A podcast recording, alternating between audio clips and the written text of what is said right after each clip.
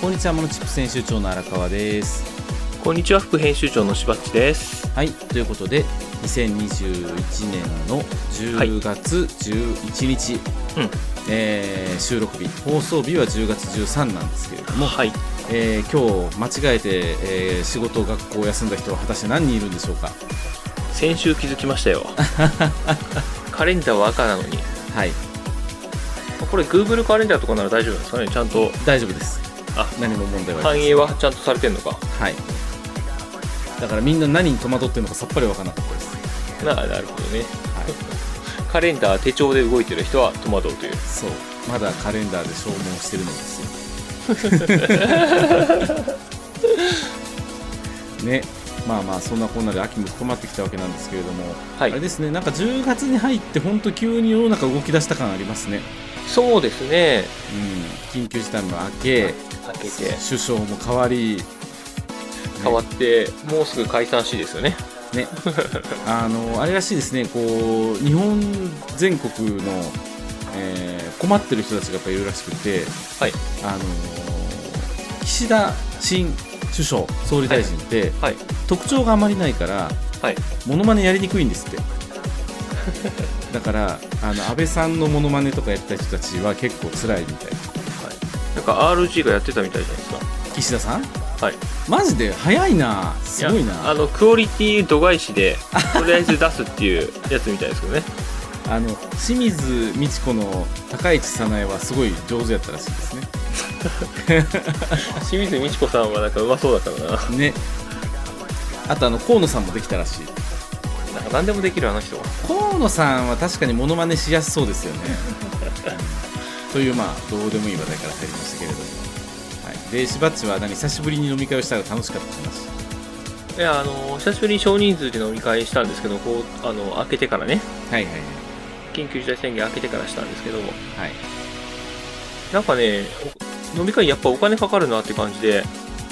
うんはい、でそんだけ出したんだからあの取り返したくなりますねもう今この時期だったらこんな感じだったら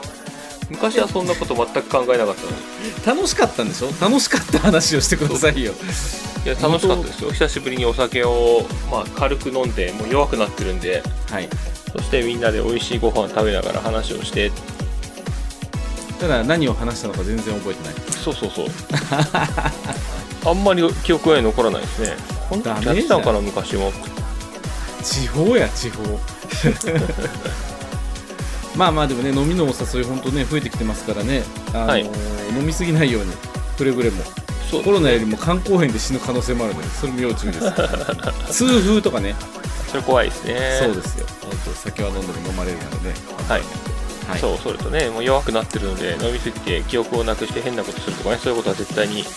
やらないようにしないと変なことしたんですかしてないです ちゃんと残ってます記憶はああそうそれは残ってんだただ話題を覚えてないみそうそうそうそう、たいで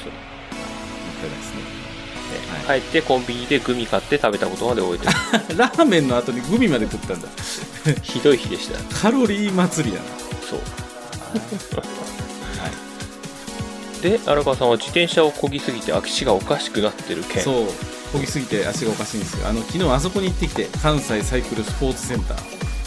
えどこにあるんですかそれはい知らないですかあ知らのないですテレビ CM とかも昔はやってたんですよはいはいあの河内長野の方にあります、は河内長野遠いな、えい、すごい古い遊園地っていうかなんだろうな自転車の、あのー遊ぶところなんですけれども、ーはいはいえー家族2家族で行って昼は間いバーベキューやってそのままあの一緒に自転車で遊ぶみたいなんですね、おはいお楽しそうですね うん、なんかね、びっくりするぐらい漕ぎましたね。寝るときちょっとおかしかったですもん。なんか、なんかまだ神経がまだ漕いでるみたいな感じそれは相当だな で。いやー、疲れた。ちびっこと行くと大変ですね、本当に。あそうですよやねっぱ二家族ぐらいで行くと、ちょっとお互いが見れるね、感じだったりしますけど。はいはいはいもうでもね、子供たちわーって走り回ってるからね、もうマスクとか食べるわ、食べるわで大変なんですよ。まあねもう1年生、2年生ぐらいだったら、もうわけわかんないですね。本当に不衛生、むしろ。そりゃそうだね、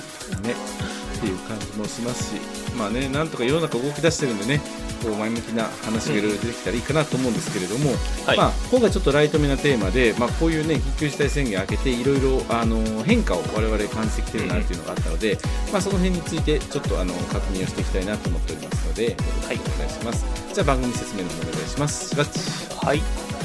この番組はビジネスの怖さを紹介するメディア、モノチップスから生まれたポッドキャストです。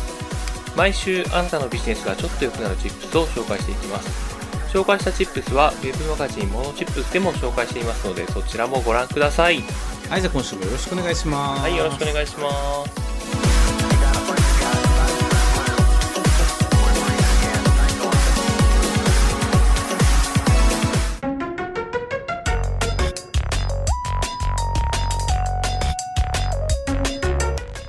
はい、ということで今週のチップステーマ緊急事態宣言が明けたのでどんな変化が起きる地域限定旅行クーポンやセミナー勉強会のリアルかオンライン開催の判断などのチップスはい。なんか長いですね。長いまあテーマをちょっとね2つ入れてみたんですけれどもえーまあ10月に入るタイミングで緊急事態宣言が明け、まあ、いろいろは変化も起きてきてる中で、えっ、と、GoTo トラベルどうするみたいな話がチロチロと出てきてるんですよね。ありますね。GoTo トラベル、GoTo イートってね、はい。去年の目玉でしたが。そうそうそうそう。なので、まあ、当然ね、景気不要策っていうのをやらないといけないっていう中で、うんえ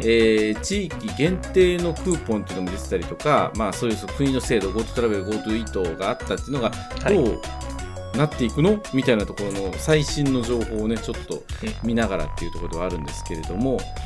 まずこれ、例で挙げてるのは、兵庫県のやつですね、地域限定クーポン。多分ね、はい兵庫県だけじゃなくて、他の都道府県でもあると思うんですけど、我々が一番馴染みが深いので、兵庫県って言ってますけど、はい、はい、はいはいはい。なんかね、GoTo イートの兵庫県版、県民割っていうんですかね、そういうのはがいはいはいはいあるんですけど、はい。でここれ、れ、トラベルトラベルね。 GoTo、あ、トラベルですね、はい GoTo トラベル。これだ、ふるさと応援、兵庫旅しようキャンペーン、県民向けの県内旅行宿泊代金割引及びクーポン券配布事業。はい。へで、ーこの宿泊、代金割引で、はい大体半額ぐらいになるへえ、すごい。ようなものがあるんですが、はい。ちょっとね、期限がいろいろと細かい設定がされてて、はいちょ。っとどうなのかなっていうのはあるんですけど、うんうんうんうん。えー実施期間として令和3年12月31日までの予約販売分が対象。おお、じゃあもうあれじゃないですか、2ヶ月ちょっとか。そうですね、2ヶ月ちょっと。あ、この間に予約販売分だから、この間に取っちゃえばいいんだ。そうで実す際ね。に旅行行くのは来年とかでもいいってことですね。はい。。はいはいはい。で、ただ、まだ条件がついてて、はい。新型コロナウイルス感染状況、ステージ2相当以下と県で判断の上、開始時期を決定します。あ、じゃあまだ始まってないんですね、これ。そうなんですよ。始まってないんですよ。よ。こう枠だけ決まってて、あ予算もなるほ取ってる。どた、だ、あのー感染状況が落ち着かないのなで、るほどうんうんうんうん。まだ GO できませんっていう、うーん。そんな状況ですね。どうなんだろうな、これ。で、もう一つはい、怖いことが書いてあって、はい。えっ、と、ちょっと待ってくださいね。ちょっと待ってくださいね。これでもあれだな、あの、実施期間のところで宿泊については令和4年1月1日、チェックアウト分までって書いてあるから、はい旅行自体も年内に行かないといけないの、これ。年頭ないじゃないですか。3月31日までなら OK でしょ。え、いや、1月1日チェックアウト分あ、までって書いて1月まっすてよ。書いてある。4月じゃなくて1月か。 1月。あ、本当ですね。じゃあ行かなきゃいけないのか。え、結構キュンキュンですやん。あほう。らまあ。ほう。っていう感じですね。ほうっていう感じですね。はい。使いやすいのか使いにくいのか、いつ買えるのか、ただ予算はついてる。ほう。前売り券の見本だけなんかワードファイルであるみたいな感じだな。ほう。なるほど。まあ、これ、要は、ねはいはい、どうぞ。このまま、あの、 実行されないまま終わるっていうのはないような気はするので、どっかのタイミンミングでやるんだろうな、期限伸ばすんだろうなっていう感じはしてるんですけど、グ。予算ついてますもんね。ね、いつまで伸ばすっていう情報がないので、ちょっと怖いなっていうなるほど、なるほど。話はあります。うーんこれだから例えば例として今これ兵庫県のサイトに載ってた情報を我々見てるんですけれども、はい。えー皆さんお住まいの各都道府県でおそらくあの出るでしょうと、あるんじゃないかなって感じですね。はい、なので、まあ、県内に旅行するパターンですねはい。とかっていうのが、まあ、あの今の日本はねやっぱこの都道府県制っていうところのあの縛りがすごく強いので、あの自分ご自身のお住まいの都道府県のこういうものを見てみると結構お得な情報があるかもしれないですよというところが一つ。兵庫県とかね、特に、あの、広いので、都会から田舎まであるので、でも広いとはいえあれですよトップ10入ってないですからね兵庫県ってあ、そうなんだ。そうですよ広島の方が広いですからねあ、そうなんですね。じゃあ、あれか、あの、うんひえー、なんていうか、都会と田舎の差が大きいのか、兵庫県は。そうそうそうそうそうういう意味か。そういうことですねまあ、島とかもあるんでね、そうそう使いやすいですよ、我々は。ですですはいはい。で、えー、まあまあなのでいろいろねあの地元を旅するっていうのはいいのかなと思うので行ってみていただければと思いますはい。はいで GoTo、えートラベルに関してとか GoTo イートに関してっていうのは今のところこうなったらいいなみたいな話がまとめサイトとかで上がってるパターンが多くって、はい。えー政府とかの話を、えー漏れ出てきてるのを聞きながらみたいな感じになってるんですがはい。予算があるんでやらざるを得ないんでしょうねこれって。やりたいと思ってるでしょうね、国は。うんうんうんあとはいつからうんか、なと思うんですけど、うんまだ何も、あのー一時情報としては出てなくて、みんなが予想してるっていうような段階みたいですけど、はい、 11月中が、ちょっと、怪しいかなと。有力ではないかと。その辺から再開するんじゃないかなという見られてますね。なるほど。 11月中旬くらいかな。で、あれですよね、抱き合わせでやるであろうと言われてるのが、ワクチン・検査パッケージっていうやつ。多分それどこまで入れるんだとかっていうのが、ワクチン打った人だけ GoTo 使えるよとかってするのかどうかっていうのを考えてるのかな、みたいな。そう、ワクそチこンは打っありたます人ねだけと、あと、あの、PCR 受けた人はいはいはい。あの、実際確か、昨日か、どこかの、昨日ちゃうわ先週か、J リーグでもうすでに実験始まってて、はい。ワクチン2回打ったよっていうやつを見せれば、あの、なんていうの、追加の席に入れる。はいはいはい。今制限例えば1万人しかいないけど、残りの5000人はそのワクチン接種してる人と PCR 受けたっていう接種証あの検査証明がある人だけ入れるとか、うんっていう実証実験は今いろんなところで行われてるらしいんですね、はい。うん、なのでまあそれらの知見を備えながらやるっていう感じになるんじゃないかなとはそう、そうですね。今やるやらも含めてそういうことで実験してるのかなっていう感じですけどね。はい思いますまあでもやらざるを得ないでしょ多分無理やりにでもえっ、と、GoTo はやると思います。うんが、あのー、ワクチン接種で条件つけるかどうかっていうのがちょっと、どこまでやるのかが、今検討中ぐらいかなっていう気がしますけどうね。んだってねアメリカとか海外の事例見てても基本的にこれをやって拡大してみたいな感じにしないと、うんなんか動きづらいみたいなところってやっぱあるっぽいので、はい。うん、なるんじゃないかなっていう気はしますけどね。そうですよね。何のためにワクチン打ったんだって話になりますからね。うんね関係なかったら。そうそうそうそう。あとどうなんだろうな。って考えたらあれですよねあの各自治体のワクチン接種も10月いっぱいぐらいでだんだん終わってくるんですよね集団接種とか。種。はいはいはいはい。そうなんですよあのここから先はもうクリニックでしか打てないとか、うんどんどんなってきちゃうので、あのーなんか不利益を被りそうやなっていうのを判断をちょっともしされるのであれば、うん早めにそういう情報もチェックしていただいた方がいいんじゃないかなっていうのは思いますね。そうですね。はい、とは思います。でも、まあね。うん。うんワクチン打つ打たないはね、もうあとはその人のなんかいろいろポリシー的なとこもあるんでね、そうですよね難しいとこまはあ、言え強ないけ制、ども、強制じゃないですからね。強制は義務化じゃないんで、日本は。そううんまあでも多分打った方が得だよっていう方向性にしそうですね。世の中の流れが、そうですね。そうやっていくだろうなと思いますね。うん。ね。いいのかどうかはさておき。うん。とというのが、まずここまでと、えー GoTo トラベル GoTo イートですね。なので、まあ、あのぜひちょっと都道府県サイトは見てみてください。はい。はい、で次に、えー飲み会行ってきた話も先ほどありましたけれども、はい。えーセミナー勉強会交流会なんかこういう、あのービジネスミーティングとかはもう別に緊急事態宣言中でもやらざるを得ないみたいな空気になってたじゃないですかはい。あのまあ商談であったりだとか、うんうんそれこそ展示会なんて別に8月とかもバンバンやってたし、なんかそういうビジネスマッチングはリアルはやるっていう話だったけどセミナー勉強会とか交流会とかって微妙なラインですよねそうなんですよね。うん、でこれって参加する側もそうだし、えーっと主催する側としてもそうだと思うんですけど、うんすごい悩むと思うんですようんうん。今今やるやらないとかっていう話で,、ですねまあリアル開催も増えてきたうん実際この10月に入ってとかっていうのはあるんですけれどもやっぱりオンラインの方があの、まあ、主流というかうん今あのオンライン開催の方がまあ楽っていうところもあるのかなっていうのもあるので、えー多くなってきてますよと。場所を取らなくていいですからね。主催側も。ね開催コストも下がりますし、なんならゲストの新幹線代とか払わなくていいですからね。そうですようね。ん。とかってなってくると結構、あのーいろんな条件があるなというふうに思うんですけれども、まあ、あのー参加側としても、えーっと、リアル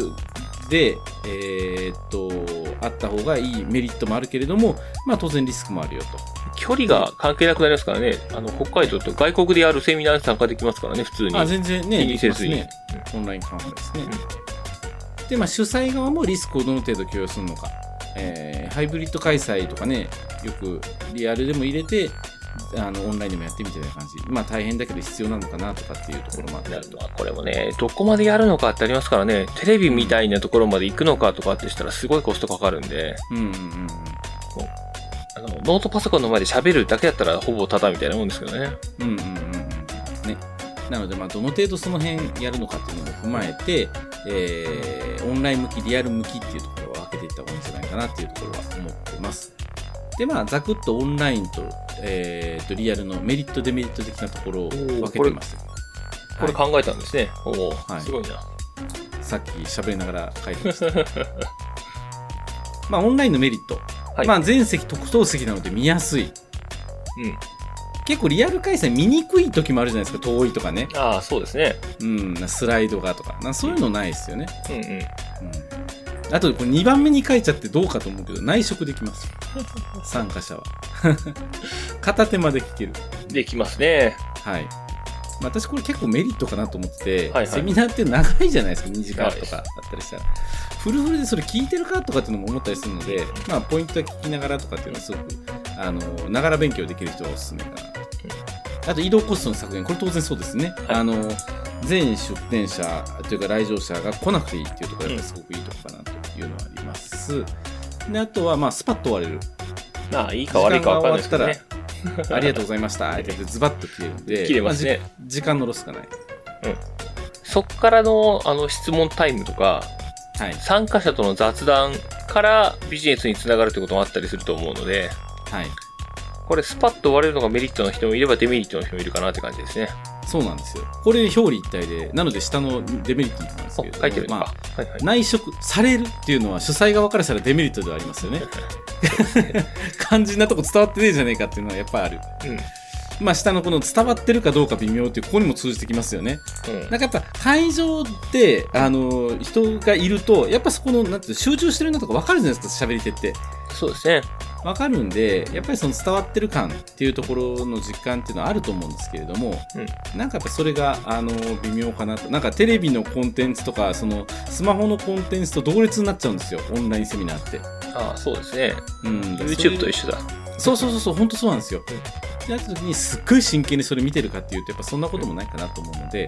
えーまあ微妙でもある、うん、あと話し合いには向かない、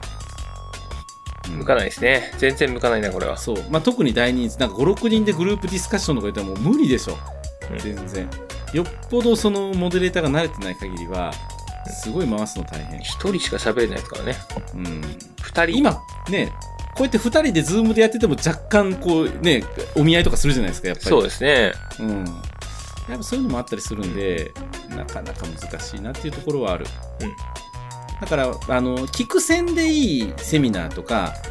は結構オンライン向きやなとは思うんですよ。私もあのよくあの Shopify とか Amazon とかやってるセミナーをオンラインで聞きますけど、ああいうのは楽ちんですね、うんすごい。うん。なんかこう、どこどこの会場行かないと聞けない話みたいなやつはなかったりするんで、ああ、そっか。そうですね。そもそもが、その、人、参加者同士の交流とか、あまり考えられてないようなセミナーだったら、リアルの、ああ、違う、オンラインの方がいいな。そう、そうですね。説明会とかね、なんかそういうのはオンラインの方が助かるなっていうのはう本ん当。あにりますね、確かに。そっか。思いましたね。逆にリアルのメリット、デメリット、こっち書いてますけれども、まあ、あのライブ感感じられる、うん一体感、うんまあ、これ、リアルのメリットですよね。うん。あとやっぱ伝わってる感っていうのも、リアルの方が感じやすいってそういでうのはあすりねま。すね。うんまあ、本当に伝わってるかどうかはさておきですけどね。うんあとはまあ話し合いしやすい、ディスカッションしやすいっていう、そうですよね。あとなんか会場にいた、全然、あの、会う予定じゃなかったのに会った人とかね、あーとかになったりとかするんで、なんかそういうのもあったりするし、何かしか、やっぱりリアルで会うと、そのセレンディピティっていうんですよ、これ。偶然の出会いというか、偶然の幸運みたいなものっていうのが入るっていうのはすごくいい、そこにしかないことだと思うんですけれども、おただやっぱり、デメリットも多いなとは思ってて、そうですね。うん、まあ内職しにくい移動コストがある拘束時間が長いダラダラと帰りにくい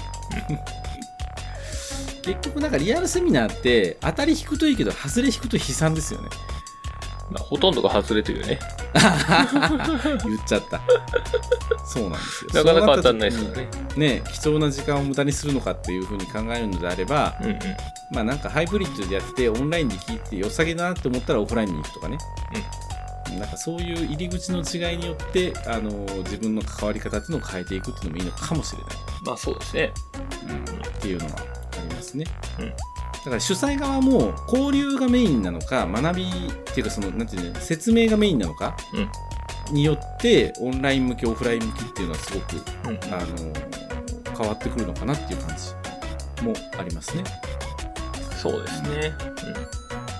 だからリアルが好きとかオンラインが好きとかそういう好き嫌いじゃなくて向き不向き、うん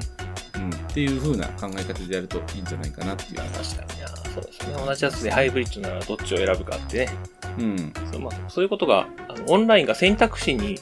上ってきましたよね。このそう1、ですよね2年でうん、まあいいことだと思いますよ増えてるので。うんね、子供をお風呂に入れてからでも参加できるとかね、うんなんかそういうやっぱりこう時間的に制約のある方も参加できるっていうのはすごくいいことかなとは思いますねはい。なので、まあ、この辺、主催の方であったり、参加する側も、向き不向きを見て、選んでみていただければいいんじゃないかなと思います。はい。はい。こんな感じかな。そうですね。までもね、本当緊急事態明けたっていうところもあるんで、うんあの、いろいろ選択肢出てきてる。まあ、うんとはいえ、やっぱりまだまだその、感染防止行動というか、うんあのー気をつけながらの行動というふうになってくるので、はい。まあ、まだまだ制限もある中ではあるんですけれども、うん、っていう感じですね。そうですね。はい、まあまあ、あのちょっとずつそろりそろりとあの活動していっていければいいんじゃないかなというふうに思います。なんかありますか、しばち残したことは。そうですね。まあ、緊急事態宣言明けて、ちょっとずつこれまでに戻ってきてるのかなっていうような感じはあるんですけど、えー緊急事態宣言の中でみんなで工夫したことも、全部スパッと切り替えるんじゃなくて、選択肢として残してうん、うんうん残しながらやっていくのがいいのかなと思います。そうですね、うんバランス重視で、うんはうん。い、無難な回答でありがとうございます。いやいや いや、いやいや、そんな尖った意見ないですよ、ここでは。はい。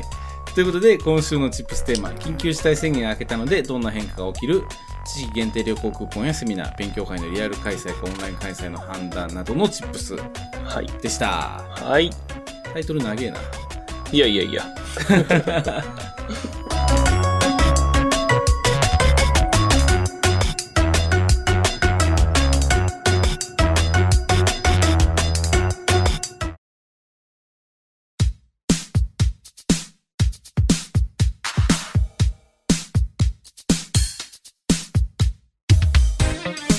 はい、ということで今週の「モノチップステーション」いかがでしたでしょうかいかがでしたでしょうか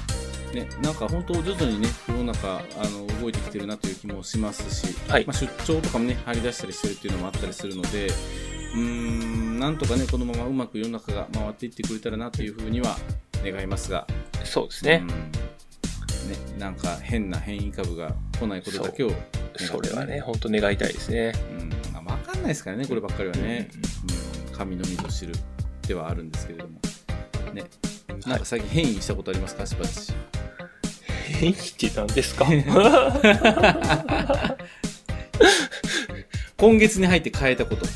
今月に入って変えたこと、変異したこと、変異したこと変異したこと難しいな、 そんな。うんうんうん私はスマホのあのフィルムが割れたのを機に全部張り替えたらすごい使いやすくなりましあら、よかったですね、それ。たよかったですサブスマホも全部張り替えたらすごいスベスベになったんでああ定期的に張り替えなきゃなみたいなはいはいはい。気になりましたね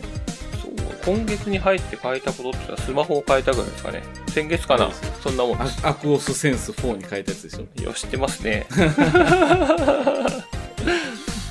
ね iPhone も出ましたしね今月ね出ましたね。いろいろ変わってます出ねま。した世ねの中。そうね変わってますよ iPad も出た。 iPad は最高ですね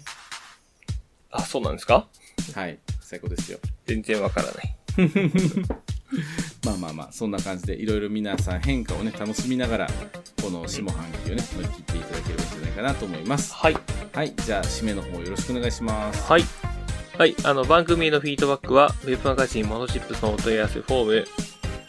ノート、ツイッターでお待ちしております。はいということでお届けしましたのはモノチップス編集長の荒川と副編集長のしばっちでした。ありがとうございましたあー、やっぱテーマ長かったですよね、今日。テーマ長い。